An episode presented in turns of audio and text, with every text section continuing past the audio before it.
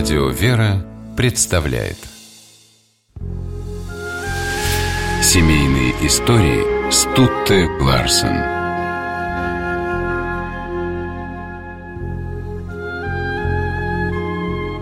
После 1917 года, когда русские священнослужители подверглись гонениям, их жены разделяли мученическую жизнь супругов. Власти лишали матушек всех гражданских прав, не заботясь о том, как будут выживать семьи священников. И жены-подвижницы мужественно несли свой крест.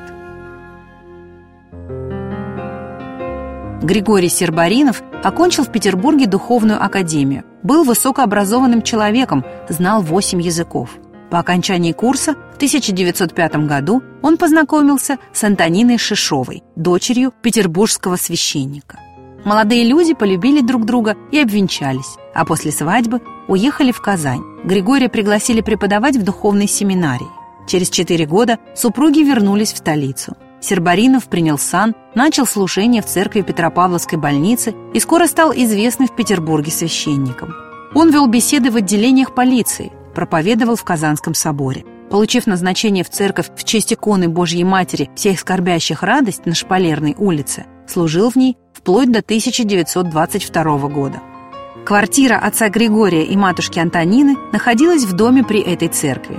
Здесь родились дети Сербариновых, дочери Нина и Наташа, сын Александр. Семья была счастливой. Супруги, тонкие, интеллигентные люди, заботились друг о друге, растили детей, приучая их к учебе и труду. Сербариновы-младшие помогали маме по дому. Революция разрушила эту мирную жизнь. В 1918 году отца Григория арестовали. Четыре месяца он провел в Петропавловской крепости. Выйдя оттуда, устроился учителем в школу. Нужно было зарабатывать деньги и спасать семью от голода, который свирепствовал в Петрограде.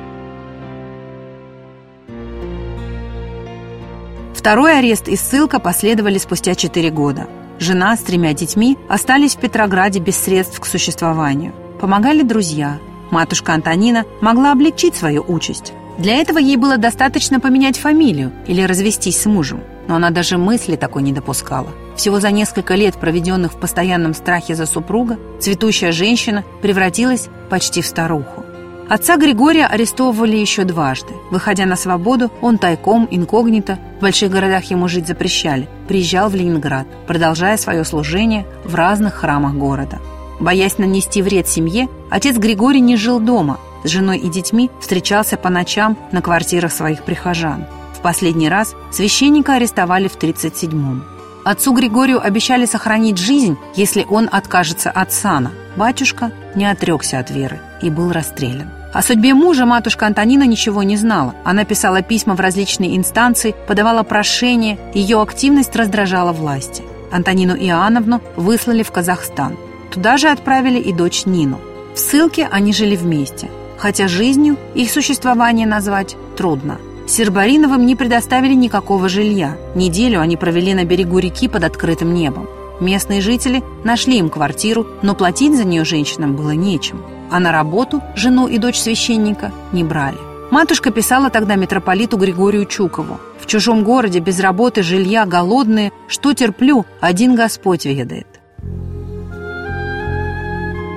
Они выжили в Казахстане и вернулись домой только благодаря помощи митрополита.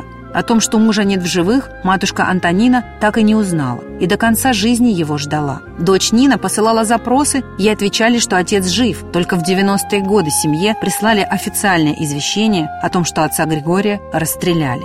В 2003 году священник Григорий Сербаринов был причислен Русской Православной Церковью к лику святых. А в петербургской квартире, той, что на Шпалерной улице, где когда-то жила семья Сербариновых, открыли первый в России музей новомучеников. Семейные истории –